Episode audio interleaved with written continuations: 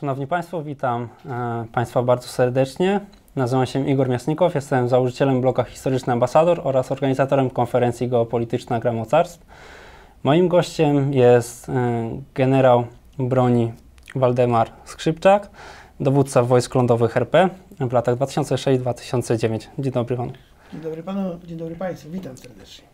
Mówi się, że w narastającej ry- rywalizacji pomiędzy Stanami Zjednoczonymi i Chinami będzie miała kluczową rolę e, walka o skomunikowanie e, Eurazji. E, I dlatego e, powstają te wszystkie węzły e, infrastrukturalne, za którymi idą wpływy polityczne e, i będą pomijać projekcje siły e, mo- morskiej Stanów Zjednoczonych. E, W jaki, e, w jaki sposób policentryzacja świata będzie wpływać na strategię Amerykanów w Eurazji? Generalnie Amerykanie mają świadomość tego, że potęga Chin rośnie w tempie bardzo dużym i że e, za ekspansją ekonomiczną Chin m, przesuwa się również ekspansja militarna, bo e, Chińczycy w swojej strategii zakładają, że wszędzie, gdzie będzie stopa biznesmena chińskiego, ma być ten biznesmen pewny, że za nim stoi żołnierz chiński z karabinem, który będzie bronił jego interesów. Chińczycy mm, mocno wypierają Amerykanów z Azji, z Eurazji. E, Przykładem tego nie będzie fakt, że przez e, pakistański Kaszmir i Pakistan zbudowali szlaki komunikacyjne do Morza Arabskiego, gdzie na wybrzeżu z Iranem rozpoczęli budowę bazy wojskowej, e, morskiej bazy wojskowej. Zatem ekspansja jest widoczna i Ameryka, Amerykanie są wypierani z dotychczasowych stref wpływów. Powoduje to, że Amerykanie są niejako w odwrocie.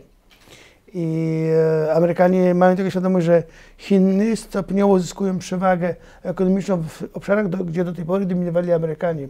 Stąd obecność Chin między innymi na Bliskim Wschodzie, e, e, w Azji, w Eurazji, w Indochinach i w tej chwili Amerykanie są wypierani również z oceanii. Zatem Chińczycy wypierają Amerykanów z dotychczasowych obszarów amerykańskiej dominacji i to powoduje, że amerykańska strategia jest strategią co wyartykułował prezydent y, Trump, konfrontacyjną, gdzie w swojej strategii America the First wyraźnie powiedział, że pierwszym przeciwnikiem, rywalem może y, dla Stanów Zjednoczonych są Chińczycy i potem Rosjanie.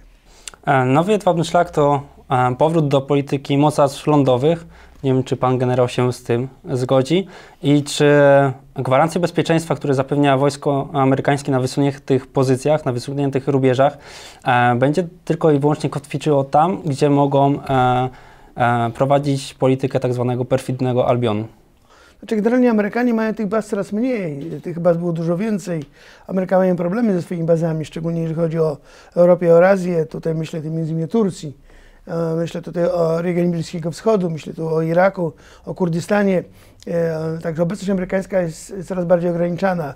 O ile jeszcze w, w Korei Południowej takiego zjawiska nie ma, to jednak w innych obszarach, gdzie do tej pory Amerykanie dominowali, ta ich dominacja zostaje mocno ograniczana. Jedwabny szlak. Wydaje się, że Jedwabny szlak jest to pojęcie w naszej e, świadomości Polaków politycznym bardziej pojęciem niż ekonomicznym, ponieważ e, to były deklaracje polityków, że on będzie ten jedwabny- szlak szedł przez Polskę. Okazuje się, że wcale ten jedwabny szlak przez Polskę szedł nie będzie, ponieważ jedwabny szlak w zasadzie to są nowe szlaki. One e, skierowane są głównie w kierunku Afryki i w kierunku Ameryki Południowej przy założeniu, że jedwabnego szlaku autorami są Chińczycy. Zatem Europa jest omijana na pewno, y, choć na pewno też faktem są umowy, mm, które Chińczycy zawierają z głównymi graczami europejskimi, myślę tu o Niemczech i o Francji. Jakoś w tej grze nas, Polaków, nie ma i ten jedwabny szlak jest pojęciem dla nas raczej bardziej politycznym niż ekonomicznym w kategoriach korzyści dla Polski. Czyli koncepcja Trójmorza jest po prostu zakotwiczeniem wpływów amerykańskich, aby dzielić e, porozumienie rosyjsko-niemieckie. Być może tak, yy, w tej chwili trudno przesądzać, natomiast ta koncepcja Trójmorza nie jest przez wszystkich ak- akceptowana i e, wydaje się, że mm, na bliższej perspektywie, tak samo jak Grupa Wyszehradzka, jak i inne, Grupa Weimarska, to wszystko to będzie powoli umierało i te pojęcia będą znikały, będą się pojawiały nowe pojęcia. Tak będą się pojawiały nowe pojęcia, nowe pojęcia jak będą nowi gracze na scenie się pojawiali. Chińczycy na razie w Europie nie istnieją e, w takim zakresie, jak istnieją na przykład na czwartym kontynencie. A zatem być może ta koncepcja, koncepcja Trójmorza dzisiaj jeszcze jest świeża i aktualna, ale okaże się, ona może być nieświeża za 5 lat. I tak mi się wydaje, że będzie. E, Z tego co widzę, zauważyłem, e, świat dąży do policency, policentryzacji mm, i konsoliduje swoje wpływy z, pod płaszczem najsilniejszego gracza ekonomicznego. E, tutaj widzę Unia Europejska, czyli Niemcy, Rosja e, i obszar postradziecki, Chiny. E, czy ten proces jest, naprawdę się dzieje? Dzieje się na pewno, dlatego że główni gracze ekonomiczni na świecie mają świadomość faktu, że nadchodzi kolejny kryzys. E, kryzysy pojawiają się średnio co 10-15 lat i ten kryzys bierze się wielkimi krokami i dlatego też te potęgi, o których Pan powiedział, one starają się szybko e, zbudować rezerwy. Między innymi na rynku jest towarem bardzo oczekiwanym jest złoto. W tej chwili wszystkie banki główne światowe skupują złoto.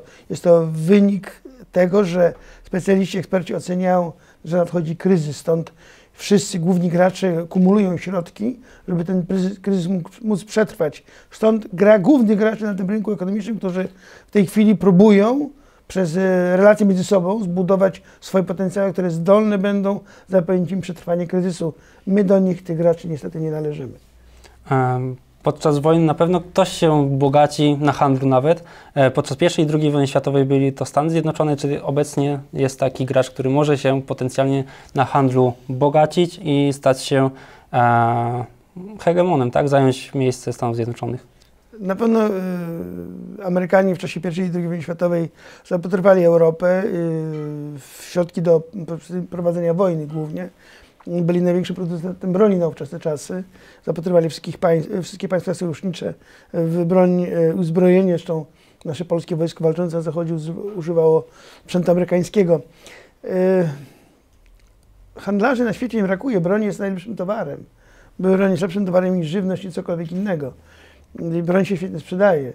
E, na pewno Amerykanie do tej pory dominowali na tym rynku i rywalizowali z Rosjanami w tej chwili na pewno drugim, kolejnym graczem na pewno są Chiny, które szczególnie w Afryce mm, e, próbują handlować swoimi, e, swoimi swoim uzbrojeniem, swoimi technologiami wojskowymi i na pewno te też pojawiają się Indie, które próbują, roz, które rozwijają się bardzo dynamicznie, jeśli chodzi o potencjał e, swój zbrojeniowy. Amerykańska pozycja mm, jest moim zdaniem mocno osłabiona, ponieważ towary, znaczy sprzęt amerykański nie sprzętem który e, nie ma rywali, nie ma konkurencji. W związku z tym e, udział amerykańskiego rynku w sprzedaży uzbrojenia e, jest, będzie coraz mniejszy. Reformy Seriukowa i Szojgu stworzyły nową armię rosyjską, która według mnie nie może osiągnąć globalnych celów. Jest to armia skierowana przede wszystkim na konflikty lokalne, regionalne, aby odbudować po prostu strefy wpływów w, w obszarze postradzieckim. Tym bardziej są zaangażowani w Syrii, aby e, kontrolować Lewant cały i być liczącym się graczem e, w nowym jedwabnym szlaku i móc się łatwo obrócić na Stany Zjednoczone. E, I pytanie, czy wobec eskalacji, możliwej eskalacji na e, zachodnim Pacyfiku Rosjanie mogą ruszyć e, z pełną pompą na przykład na Donbas i rozpocząć działania na Łotwie? Na pewno Putin dąży do odbudowy imperium i on wykorzysta każdą okazję zaangażowania się Amerykanów w jakikolwiek konflikt, czyli odwrócenie Amerykanów od tego e, zainteresowania, jakie w tej chwili kumuluje uwagę Putina, czyli na, na, na Ukrainie, ponieważ to jest dla Putina główny problem to Ukraina, nie? problem, który cały czas mu dymi, cały, ten wulkan cały czas e, jest gotowy do tego, żeby wybuchnie ze zdwojoną siłą. E, Putin czeka na właściwy czas. E, ten czas jeszcze na pewno nie nadszedł. Putin ma wokół siebie tyle punktów zapalnych, że to angażuje jego potencjał wojskowy. Ta armia rzeczywiście, tak jak Pan mówi, jest gotowa do udziału w, w jakichś lokalnych konfliktach, udziału w operacjach o charakterze e, lokalnym. Niemniej jednak moim zdaniem potencjał po skumulowaniu i po mobilizacyjnym rozwinięciu jest gotowy do tego, aby wykonać e, operacje o charakterze strategicznym, nawet na europejskim, zachodnioeuropejskim teatrze działań wojennych. Putin czeka na okazję, przy czym e, tej okazji, ta okazja będzie zależała od decyzji Chińczyków. Chińczycy e, uznają, że wojnę może Putin prowadzić wtedy tylko, kiedy Chińczykom Amerykanie zatrzymają ekspansję ekonomiczną. Wtedy Chińczycy uznają, że nadszedł czas na konfrontację militarną. Teraz ma miejsce konfrontacja handlowa i polityczna. Jeżeli Amerykanie zatrzymają ekspansję polityczną ekonomiczną Chińczyków, Amerykanie pozwolą na wojnę, czyli tą wojnę, do której dąży Putin i wtedy Putin będzie rozstrzygał swoje e, problemy militarnie, przy czym trzeba założyć jeszcze jedną rzecz. Putin i Chiny, znaczy Rosja i Chiny stworzą warunki do tego, aby e, Amerykanów zaangażować w innym obszarze niż e, na przykład w obszarze Bliskiego Wschodu, czy na przykład w, Korei, Koreą, w konflikcie z Koreą Północną, bo Korea Północna jest tak jakby cynglem Chińczyków na Amerykanów. E, Amerykanie cały czas e, Koreą Północną są terroryzowani przez, przez Chiny i Rosję. E, czyli jaki jest kierunek, najważniejszy kierunek operacyjny dla Rosji? Czy to jest właśnie zabezpieczenie Kaukazu i Bliski Wschód, Morze Czarne właśnie ze względu na nowy jedwabny szlak, czy to jednak jest tradycyjnie nasz teatr operacyjny na pomoście bałtycko-czarnomorskim? Na pewno w tej chwili główna uwaga skumulowana jest e, Rosjan na kierunku południowym, czyli myślę tutaj o obszarze Morza Czarnego, e, Turcji, bo tutaj chodzi o aktywność między sił morskich NATO na w basenie Morza mm, Czarnego. Jest to związane z konfliktem na Ukrainie i wsparciem Amerykanów, no i prób wsparcia NATO e, dla, dla e, Ukraińców. Przy czym Rosjanie sądzę rozwiążą problem w krótkim czasie, ponieważ e, sądzę, że wypieranie przez Rosjan Amerykanów z Bliskiego Wschodu powoduje to, że Amerykanie są wypierani w ogóle z tego obszaru, łącznie z wschodnią częścią Morza Śródziemnego. To jest e, dla Amerykanów policzek, ale sądzę, że dopóty, dopóki się nie rozstrzygnie sprawa Bliskiego Wschodu, czyli Syria, stanowisko Turcji, e, operacje w rejonie Morza Czarnego, nie sytuacja nie ulegnie radykalnej zmianie, pod jeszcze jednym warunkiem, że Putin nie podejmie decyzji do tego, żeby zakończyć sprawę Ukrainy. A chodzi o to, że Putin może operację przeprowadzić zajmując całą Ukrainę lub tylko tą część, która jest e, prorosyjską częścią Ukrainy. Rozumiem. E, mając ten lotniskowiec w, e, lądowy w postaci Kaliningradu, e, następnie właśnie przez e, Krym, e, rozmieszczenie i powiększenie baz e, w Syrii i na wszystkich tych kierunkach Amerykanie są wypierani przez systemem A2AD, e, systemami BAL oraz e, Bastion e, mogą markować uderzenia na flotę amerykańską. E, do tego dochodzą e, konwencjonalne okręty podwodne klasy Kilo. E, czy, Amery- czy sojusze amerykańskie są poddawane mocnej presji i może to spowodować kalkulacje na, e, na rzecz Rosji, na bycie prorosyjskim? Znaczy przede wszystkim to trzeba sobie zadać pytanie, co dalej z NATO. Bo widać wyraźnie, że NATO osłabło, ale to wynika z tego, że e, struktury Unii Europejskiej się chwieją bardzo mocno i Unia Europejska zagrożona jest w tym kształcie, którym my ją znamy dotychczas. Spowodować jeszcze może poważne perturbacje w łonie NATO. Czyli jedność NATO może być zachwiana, a jak jedność NATO będzie zachwiana, no to jednomyślność NATO będzie niejednoznaczna. Zatem można spodziewać się, że w sytuacji, gdyby doszło o to, co Pan pyta, do konfliktu na przykład z Rosją, to Rosja mogłaby szybko znaleźć sojuszników wśród członków Unii Europejskiej, członków NATO, chociażby mówię tu o południowej flance w stosunku do nas. Myślę tu o, o, o, o na przykład o Węgrzech. Ja nie jestem przekonany w tej chwili, czy Węgry są jednoznaczne w celach, które zakłada sobie osiąganiu Unia Europejska, a w konsekwencji NATO. Rosja, Putin dążą do, do rozbicia jedności Europejskiej, a w konsekwencji osłabienia jedności u- NATO. Spowoduje to, że Rosjanie będą mogli, będą chcieli na swoją stronę przyciągnąć tych, którzy mogą być, e, którzy mogą wierzyć w to, że, przepraszam, Putin w tej chwili jest głównym graczem w Europie. Mm, A czy to nie jest tak, że Amerykanie i Rosjanie mają wspólny cel, aby właśnie Europa była, nie była jednolita, nie była skonsolidowana i była e, po prostu grą interesów wielkich mocarstw? Znaczy, pan Jako co? nie, nie będzie po prostu swobody strategicznej, nie będzie miała Unia Europejska. To może by to pytanie do Pańskie uzupełnić jeszcze o to, że można powiedzieć, że stary kontynent, kontynent już nie ma nic do powiedzenia w świecie. Myślę tu o Europie, tak można powiedzieć. Natomiast na pewno jest to celem Putina i Putin zakłada, że, że będzie dążył do osłabienia zdolności Unii Europejskiej, zdolności Europy Zachodniej, w tym i Polski, do, do, do utraty zdolności do samobrony, czyli do obrony w ramach sojuszu. Natomiast dziwię się Trumpowi, że próbuje mm, osłabić jedność Unii Europejskiej, a jeżeli osłabi jedność, jedność Unii Europejskiej, to w konsekwencji osłabi zdolności NATO. I trzeba mieć świadomość, ja, ja się dziwię, e, skąd w strategii amerykańskiej taka, e, taka chęć do osłabienia NATO, do izolacji się od NATO.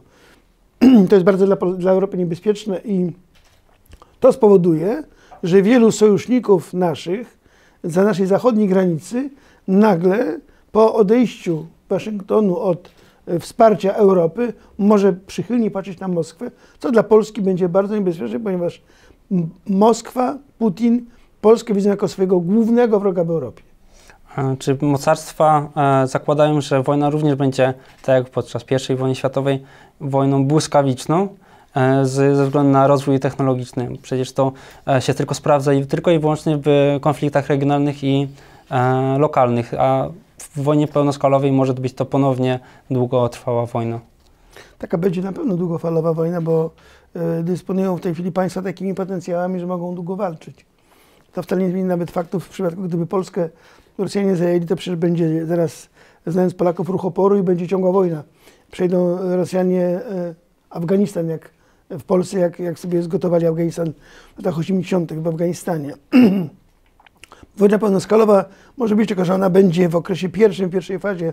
Ta wojna będzie polegała na wykonaniu szybkich, błyskawicznych uderzeń, głównie e, środkami napadu powietrznego. Myślę tu o uderzeniach rakiet manewrujących, rakiet balistycznych i uderzenia lotnictwa. Dopiero po takich uderzeniach, po obezwładnieniu potencjału danego państwa, na przykład do kierowania obroną państwa, może dojść do uderzeń środków konwencjonalnych, czyli sił klasycznych, do działań operacji, do operacji lądowych i morskich.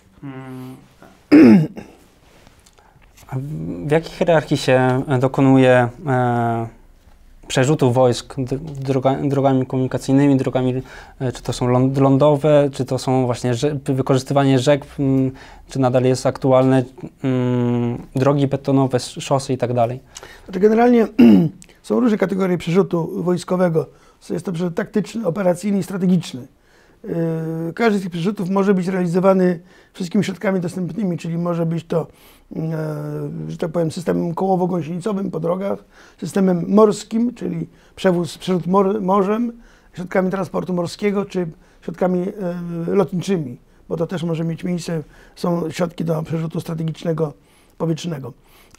nie ma w tej chwili żadnych ograniczeń co do przerzutu wojsk i w zasadzie wojska mogą manewrować wszędzie i do, y, po drogach i po bezdrożach również, pokonać przeszkody wodne.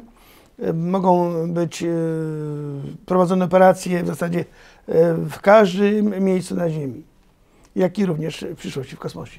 E, czy w przypadku mm, potencjalnego konfliktu e, pierwszą zasadniczą rzeczą, jaką trzeba wywalczyć, to jest przewaga w sferze e, informacyjnej, by następnie rozpocząć atak i być w manewrze do tego ataku przystąpić? Znaczy, wojna informacyjna jest cały czas. My nawet nie wiemy,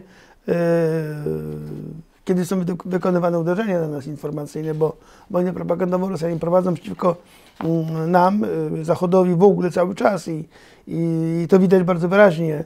Y, że jesteśmy obiektem uderzeń wojny tej informacyjnej, tylko że w przypadku zagrożenia wojennego ona się nasili i będzie wielowątkowa, wieloobszarowa i będzie jej zakres coraz większy, będzie sięgała coraz bardziej, coraz głębiej i do tej wojny będą wykorzystywani również ludzie, którzy funkcjonują w Polsce, na przykład te ludzie, którzy yy, wśród dwóch milionów Ukraińców na przykład może być 100 tysięcy takich, którzy sprzyjają potencjalnemu wrogowi nie chcę nikogo tu wskazywać palcem, ale chodzi o to, że, że, że wojna informacyjna to jest wykorzystanie wszystkich dostępnych środków, które mogą prowadzić zamieszanie mm, w świadomości każdego, w świadomości broniącego się czy zagrożonego społeczeństwa. A w, w jaki sposób e, Rosjanie mogą wykorzystać w tej wojnie informacyjnej e, służby specjalne, by działać na Łotwie, Donbasie, czy nawet wykorzystywać imigrantów, którzy, e, emigrantów, którzy zalewają Europę z Ukrainy, tak? Znaczy na pewno wykorzystują, pan, to jest element walki wywiadów. Mm, agentura rosyjska należy do jednych z najlepszych na świecie na pewno i wykorzystują wszystkie narzędzia dostępne do tego, żeby penetrować Europę, żeby wprowadzić tutaj zamieszanie, prowadzić wojnę informacyjną i dezinformacyjną też, bo to jest element wojny propagandowej. E, jeżeli chodzi o Przybałtykę, e, ja nie widzę problemu z Przybałtyką, bo jeżeli by Rosjanie chcieli prowadzić ofensywę informacyjną i dezinformacyjną, szybko by zyskali zwolenników wśród e, prorosyjskich obywateli Łotwy i Estonii. Wtedy nie trzeba dokonywać inwazji militarnej na te dwa kraje, tylko wystarczy wygrać wybory i powiedzieć po wyborach, które wygrają zwolennicy Rosji, nie chcemy być w NATO. I już jest NATO w rozsypce. To jest bardzo krótki scenariusz, ale pod, prawdopodobny. Czyli to podda po prostu e, utrata Pribałtyki, przy, mm, Przybałtyki, e, podda mm, testowi wiarygodność NATO i kalkulacji No, wie pan, tak? jeżeli by doszło do demokratycznych wyborów, gdzie wygraliby prorosjanie na Łotwie i Estonii i te nowe parlamenty zdecydowały o tym, że wychodzą z NATO, to tutaj by nic na to zrobić nie mogło, ponieważ jest to mm, parlament wybrany woli, z woli narodu. E, przy czym to było oczywiście z woli narodu, z inspiracji wiadomo kogo. Czyli mówimy tu o Putinie i o roli Moskwy. Litwa absolutnie by w to nie wchodziła, ponieważ tam nie ma takich, tak dużej e, migracji, znaczy mniejszości prorosyjskiej.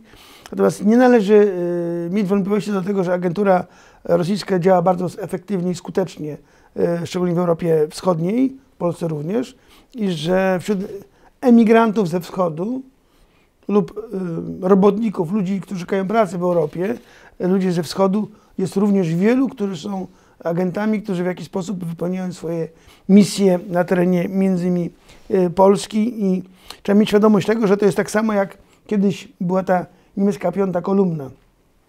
I to, e, to przecież nie e, Ukraina wy, wy, wymyśliła wojnę hybrydową, tylko wymyślili ją dużo, dużo wcześniej różni dowódcy wojskowi, którzy stosowali podobne techniki walki, jakie stoso- stosowane są w ramach wojny hybrydowej przeciwko Ukrainie. W stosunku do nas też jest taka gra prowadzona. Załóżmy scenariusz hipotetyczny właśnie odnośnie tego, co pan generał powiedział, e, że nastąpi rozcięcie e, przez Łotwę e, teatru Pri- Pribałtyki. E, Estonia zostanie w wzięta w kocioł.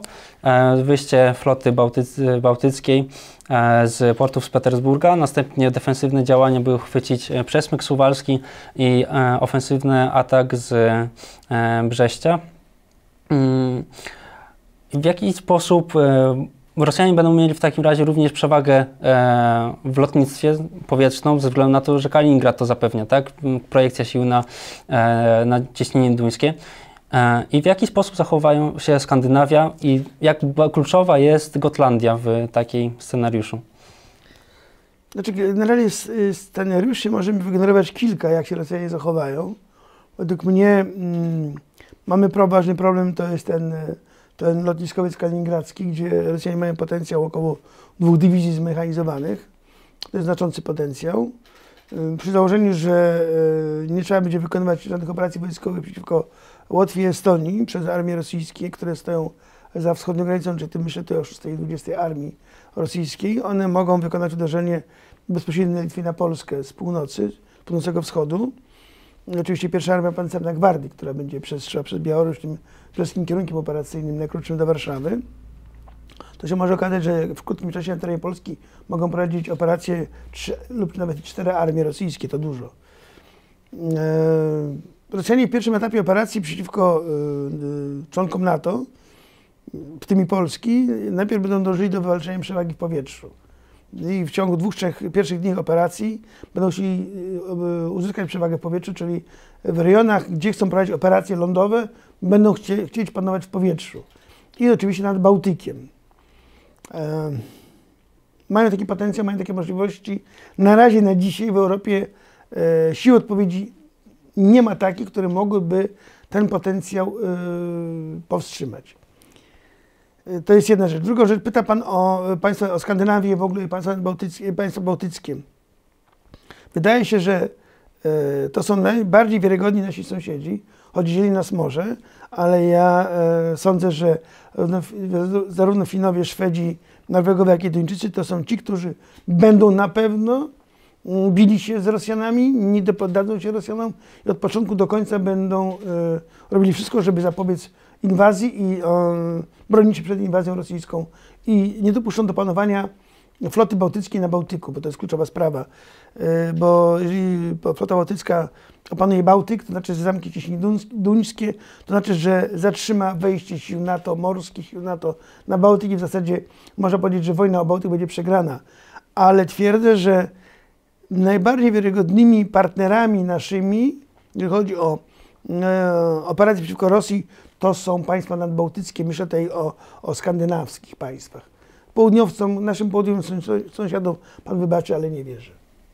Um, jeśli chodzi o potencjalne natarcie z Kaliningradu, z tego co wiem, to um, jest to teren bardzo trudny i tylko i wyłącznie mo można się kierować bez większych strat e, na kierunku e, Braniewa. Braniewa Malbork przez Wysoczyznę Elbląską. Kierunek, bo w zasadzie w południowa granica obwodu kaliningradzkiego przebiega wzdłuż naszych y, Mazur, y, Mazur i Warmii. Mazury są kierunkiem bardzo trudnym, jest trudno dostępnym z uwagi na ilość jezior, cieków wodnych i to teren, który w zasadzie nie ma co tam wojsk wysyłać do prowadzenia szybkich operacji. Natomiast Wysoczyzna Elbląska, tak jak wspomniał Pan kierunek, kierunek Braniewo-Malburg, jest kierunkiem, w zasadzie nie jest szerokim kierunkiem, bo to jest kilka, w zasadzie kilkanaście kilometrów, ale jest to pojemność około półtorej do dwóch dywizji nawet.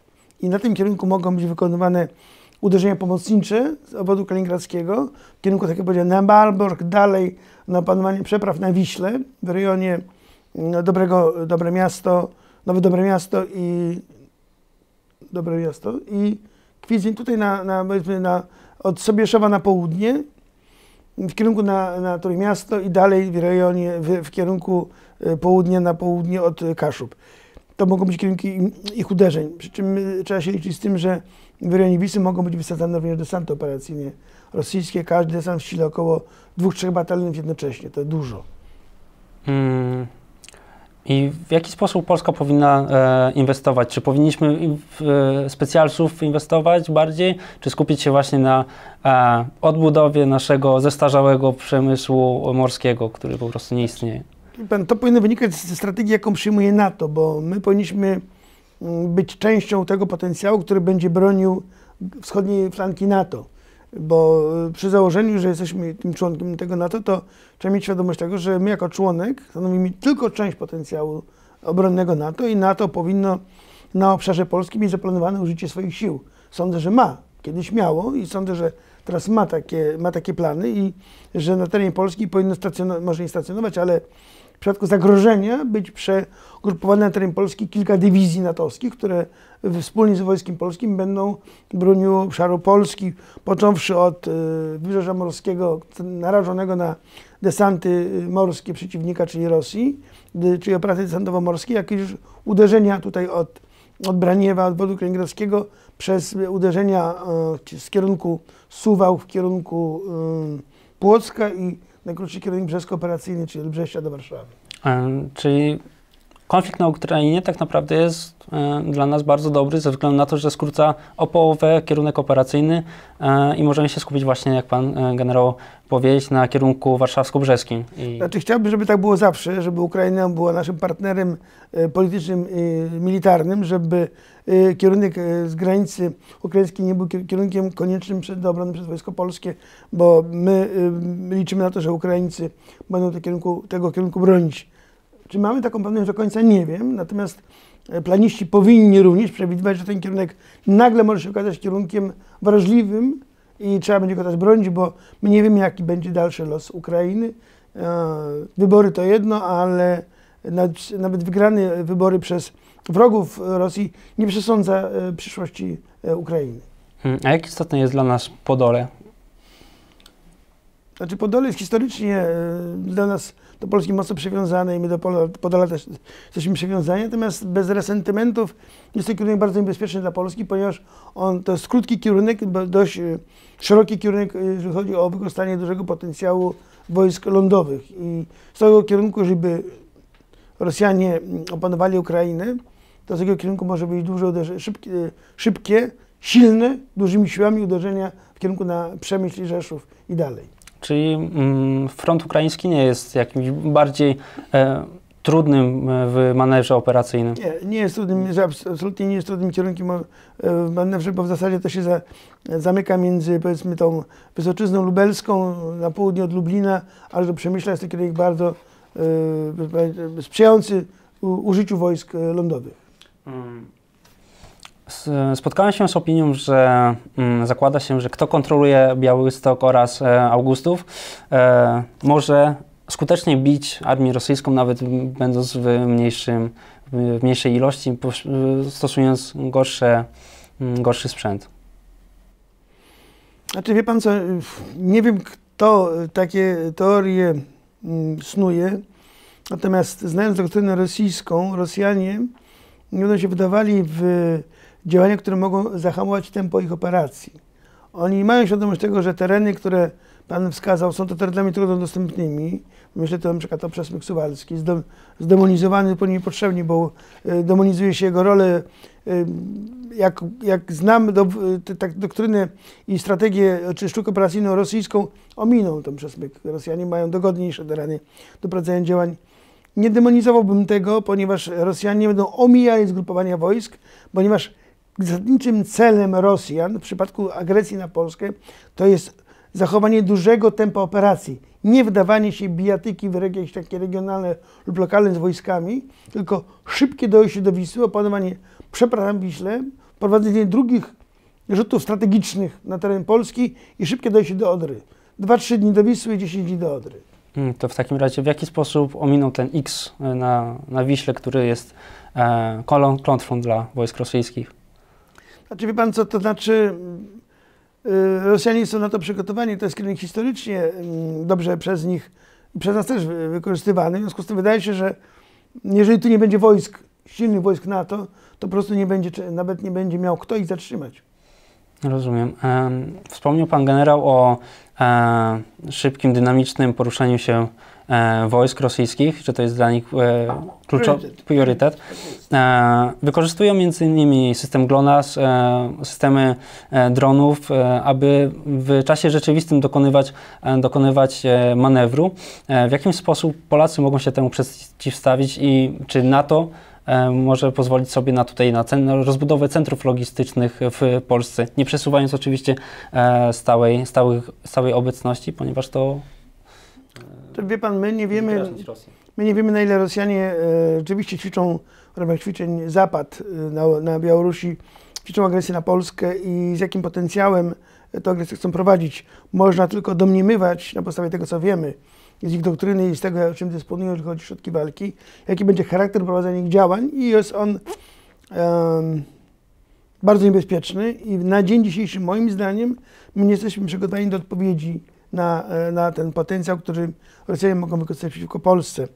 E, nie widzę, tutaj, nie widzę tutaj NATO. NATO nie dysponuje takim potencjałem na terenie Europy Wschodniej, bo to nie tylko chodzi o Polskę, ale i całą Europę Wschodnią, żeby móc przeciwstawić się temu potencjałowi, o którym Pan wspomniał, wspomniał o tych między innymi systemach, którymi dysponują Rosjanie coraz większej ilości. A na jakiej zasadzie e, funkcjonuje tak zwane control and command system? Znaczy, wie pan, to znaczy, to jest, to jest pojęcie, pojęcie natowskie, control and command, command and control, przepraszam, w tej kolejności. W ich doktrynie AJP jest to uwzględnione, to w natowskiej doktrynie. E, jak to funkcjonuje? To funkcjonuje, bo to jest, stało się, to już jest jakby cecha wszystkich Mm, struktur dowodzenia w NATO, komandant kontroli i ona jest stosowana, czyli dowodzenie i sprawdzanie tego, jak to jest wykonywane, jak to jest realizowane. Hmm. Czy my jako Polacy oraz e, członkowie NATO powinniśmy być, pozwalać wykorzystywać nasze terytorium do prowadzenia działań denial by punishment, a nie denial by deterrence? To czy wie pan co, to jest tak, że my to musimy mieć świadomość jednej rzeczy, że y, Polska stanie się głównym miejscem rozgrywek, czy starcia, do którego dojść może między NATO a Rosją. I jako, byśmy, strategii byśmy nie przyjęli, to my tu będziemy głównym uczestnikiem tych wszystkich wydarzeń. I zakładanie y, jakiejś w tej chwili z góry doktryny, która tak do, do, dobrą sprawę y, nie buduje wiarygodności NATO, może spowodować to, że my tak naprawdę żadnych z tych wspomnianych przez Pana doktryn nie będziemy mogli realizować. Jest jedna rzecz bardzo ważna. Jeżeli politycy nasi nie zdadzą sobie z tego sprawy, jakie jest miejsce Polski w NATO, jakie być powinno i jaka jest rola, do którą, czy misja, jaką Polska ma wypełnić, to co byśmy nie wymyślili, to będziemy znowu tym, którego wszyscy rozjadą czołgami. Albo ze wschodu na zachód, albo z zachodu na wschód. z Pańskiej książki wynika, że aby pokonać państwo, najpierw trzeba steroryzować po prostu naród.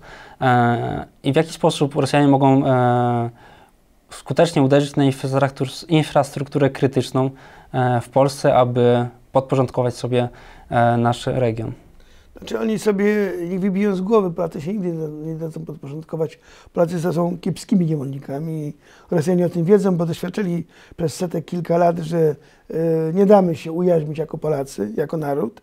Natomiast jeżeli by doszło do jakiegokolwiek konfliktu, to byłoby za cenę ogromnych strat. Rosjanie są zdolni wykonywać, no, tak jak Pan zapytał o infrastrukturę krytyczną, uderzenia środkami które są w stanie obezwładnić w szybkim tempie nasze środki, ośrodki kierowania, czyli to, co jest elementami infrastruktury krytycznej, czy to bronią, e, czy to rakietami balistycznymi, czy czy nawet bronią elektromagnetyczną, którą dysponują w tej chwili. A czy Polacy mogą się przeciwstawić takim zagrożeniom? Nie, nie mamy takich, takiego potencjału, który mógłby zapobiec mm, uderzeniom rakietowym tymi systemami, o których tu powiedziałem, ponieważ system Patriot y, nie jest w stanie y, tych systemów zwalczać, rakiet, tych systemów rakietowych, którymi dysponują Rosjanie, a nie mamy jeszcze takich systemów, które mogłyby ochronić naszą infrastrukturę krytyczną przez oddziaływanie elementów broni elektromagnetycznej. W jakim stopniu Pan podziela słuszność rozwoju e, systemów HOMAR, Wisła i czy to jest słuszny kierunek modernizacji polskich wojsk? Znaczy wie Pan co, to było słuszne 10 lat temu. Te kierunki były słuszne, one były zdefiniowane, tak na, na dobrą sprawę były zdefiniowane lat temu 12-13 te programy, HOMAR, program Wisła. Uważam, że po tych 12-13 latach, kiedy dopiero te programy ruszyły, to jest za późno, bo ja jestem zwolennikiem tego, aby dokonać kontekście rozwoju nowych technologii walki, dokonać zre, trzeba dokonać redefiniowania wymagań operacyjnych na nowe systemy walki, które powinno się posiadać Wojsko Polskie. Nie stać nas na kupowanie czegoś, co w zasadzie za dwa lata będzie bezużyteczne. Dlaczego my to kupujemy? Hmm, czyli... To znaczy nie ma świadomości polityków tego, że to, co oni w tej chwili kupują z takim wielkim entuzjazmem, to za 3 lata będzie złomem. Nie chcę nikogo straszyć, ale tak, tak, tak jest, bo tak jest rozwój technologii. Jeżeli ktoś nie zrozumie, na czym polega dynamizm rozwoju technologicznego systemu walki, to nie nadąży za myśleniem o tych nowych systemach walki. A jak nie będzie nadążał z myśleniem, to będzie mu się wydawało, że system e, Patriot jest systemem na wszystkie choroby świata. Już nie, już nie. Znaczy w jaki sposób możemy w strefie wojskowej pozyskiwać te know-how? Partnerstwo strategiczne tylko i wyłącznie. My nie potrafimy i to jest bolączka polskiego przemysłu zbrojeniowego z winy polityków, którzy są niedecyzyjni, że my mamy tak sobie polski przemysł zbrojeniowy, że nie mamy najnowszej technologii, bo nie potrafimy dobrać sobie partnerów strategicznych, z którymi możemy zbudować taki potencjał w polskim, y, polskim y, przemyśle zbrojeniowym. Kupujemy gotowy sprzęt, nie inwestując w polski przemysł zbrojeniowy. To jest zbrodnia na ciele naszego państwa i na naszym budżecie. Mówię tu o kieszeni podatnika.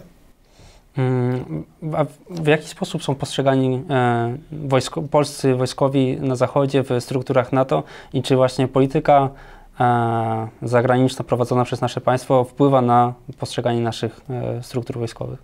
Znaczy generalnie polityka nie wpływa na nic, bo byłem w obszarze polityki jako dowódca wojsk lądowych, wcześniej dowódca dywizji, którego wojska walczyły w Iraku, w Afganistanie. Mm, my jako żołnierze jesteśmy dobrze postrzegani, my, nas, się, nas się ceni źle mówić mnie wojskowemu o tym wszystkim, natomiast ja doświadczałem wielu wyrazów sympatii, przyjaźni i uznania od Amerykanów, od tym, z tymi, którymi były na froncie w Iraku, w Afganistanie. To są e, doświadczenia z pola walki i chyba nie ma lepszych doświadczeń, bo w żadnym gabinecie, na żadnym salonie nie ma tego, co jest na pustyni czy w górach Afganistanu, gdzie żołnierze polscy się sprawdzali. Udowodniliśmy swoją wartość. E, no niestety zawodzą politycy. E, rozumiem. E a jak wygląda, wracając do tych naszych systemów, e, pola walki, kierunków operacyjnych, e, w jaki sposób e, dogodnie jest rozwinięta wewnętrzna komunikacja Polski w, po tych liniach wewnętrznych, w jaki sposób wojsko się porusza? Czy są one w dogodnym stopniu rozwijane, czy te na przykład mosty na Wiśle, tak? Infrastruktura stała jest w miarę dobrze rozwinięta, bo mm, my mamy drogi tak zwane dofrontowe, czyli główne drogi, które biegną z zachodu na wschód, jak i drogi rokadowe, czyli te, które są z północy na południe wzdłuż frontu. Dobra drożnia jest dobra y, dla jednych i dla drugich, dla broniących się i nacierających. Y, broniący się w przypadku organizacji obrony będzie niszczył dobre drogi. Będzie je wysadzał, dewastował, żeby przeciwnik nie mógł utrzymać tempa operacji. Także to jest, to nie ma się co specjalnie cieszyć tym, że będziemy mieli kilka nowych, nowych autostrad i nowych tras szybkiego ruchu, ponieważ one może, mogą być przez przeciwnika wykorzystane, szczególnie te w obszarze Polski Wschodniej. To po pierwsze. Po drugie, y, mosty mamy na Wiśle i na Odrze, na pewno niewystarczającej ilości, aby zabezpieczyć przeprawę wojsk NATO przez te dwie przeszkody wodne, które będą musiały mieć przeprawy doraźne, czyli mosty wojskowe, z uwagi na to, że na pewno Rosjanie będą w pierwszym uderzeniu te mosty niszczyć, żeby wojska NATO im przeszły przez Polskę. A mosty te będą potrzebne i dla wojska polskiego, które stacjonuje częściowo na zachodzie, jak i również dla wojsk NATO. A w jakim czasie się forsuje właśnie przeszkody wodne? Jeżeli, znaczy forsuje, y, jeżeli są mosty pontonowe zbudowane lub promy, to się przeprawia wojsko przez mhm. przeszkody mhm. wodne. To jest y, długi proces. Y, jeżeli mosty zostaną utrzymane, to można przeprawić dywizję przez, powiedzmy, przez jedną dobę, można przeprawić całą dywizję po jednym moście pontonowym. Ale przeciwnik będzie mosty takie na pewno niszczył za wszelką cenę. Mosty, forsowanie można pokonać przeszkody wodne po dnie lub y, przez tak zwane przeprawy desantowe. Dla wojska nie ma problemu z pokonaniem przeszkody wodnej. Jeżeli nie ma mostu, nie ma przeprawy promowej, jakie są budowane, wojsko może pokonać przeszkodę wodą w wybranych miejscach, czołgami przykład po dnie, czy y, sprzętem pływającym w pław w ramach przeprawy desantowej. Gorzej niestety ze sprzętem, który jest na kołach, który nie potrafi pływać ani brodzić po dnie, jak czołgi mogą. Wspomniał Pan, że e, dla e, atakującego, nacierającego na teren Polski, jak i broniącego jest dogodny e, sieć dróg. I właśnie, na naszym kierunku operacyjnym jest lepiej się bronić, czy jednak e, być e, stroną atakującą? E, ze względu na przykład na rosyjskie A2AD, no się wystrzelają, tak? I atak saturacyjny może spowodować to, że Rosjanie będą bez amunicji. Czy jest taka możliwość? No, czy wie pan, e, to jest kwestia, kwestia logistyki. Amunicja y, zawsze musi być blisko i amunicja jest zawsze urzutowana, tak to się tak nazywa. Urzutowanie jest część amunicji przy, przy żołnierzu, przy sprzęcie, i potem w tyłach e, batalionu, w tyłach pułku, w tyłach brygady, w tyłach dywizji. Ta amunicja jest zawsze gdzieś blisko, ją się dostarcza, dowozi. W związku z tym takiej sytuacji, że wystrzelają się bez amunicji, to chyba by musieli zużyć wszystkie zapasy, jakie mają w pobliżu. Nie mieliby czym strzelać, przy czym nie ma takiej potrzeby, bo wydaje się przy, przy tych środkach walki, jakie w tej chwili, e, jakie, jakie mają e, walczący potencjalni, to tej amunicji starczy na wszystkie operacje i, i, i długotrwałe operacje. Natomiast Pan pyta o teren, który jest dogodny do prowadzenia obrony i natarcia. Na pewno Polska nie jest dobrym terenem prowadzenia obrony. Jest terenem w zasadzie płaskim, dogodnym do prowadzenia y, operacji okrążających, dużych, szybkich manewrów i jest, tego, jest terenem dogodnym do prowadzenia takich działań y, jak, jak natarcie. Dwie przeszkody wodne, jakim jest Wisła i Odra, w zasadzie dla wojsk dobrze przygotowanych, dobrze wyszkolonych, dobrze przygotowanych pod kątem forsowania przeszkody wodnej, te dwie rzeki nie stanowią żadnego problemu. Czyli powinniśmy się skupiać na ataku wyprzedzającym, tak? I z, odciąć na przykład e, przez przesmyk suwalski połączenie z podstawą operacyjną Kaliningrad i zapewnić e, pomoc krajom nadbałtyckim. Znaczy wie pan co, demonizuje się przesmyk suwalski. Przesmyk suwalski jest terenem trudnym. No, jest terenem wyjątkowo dogodnym do prowadzenia obrony przez wzgórza, lasy, jeziora i rzeki. Teren bardzo dogodny. Rosjanie przez ten teren nie pójdą. Rosjanie miną y, przez Suwalskie od północy, przez Litwę.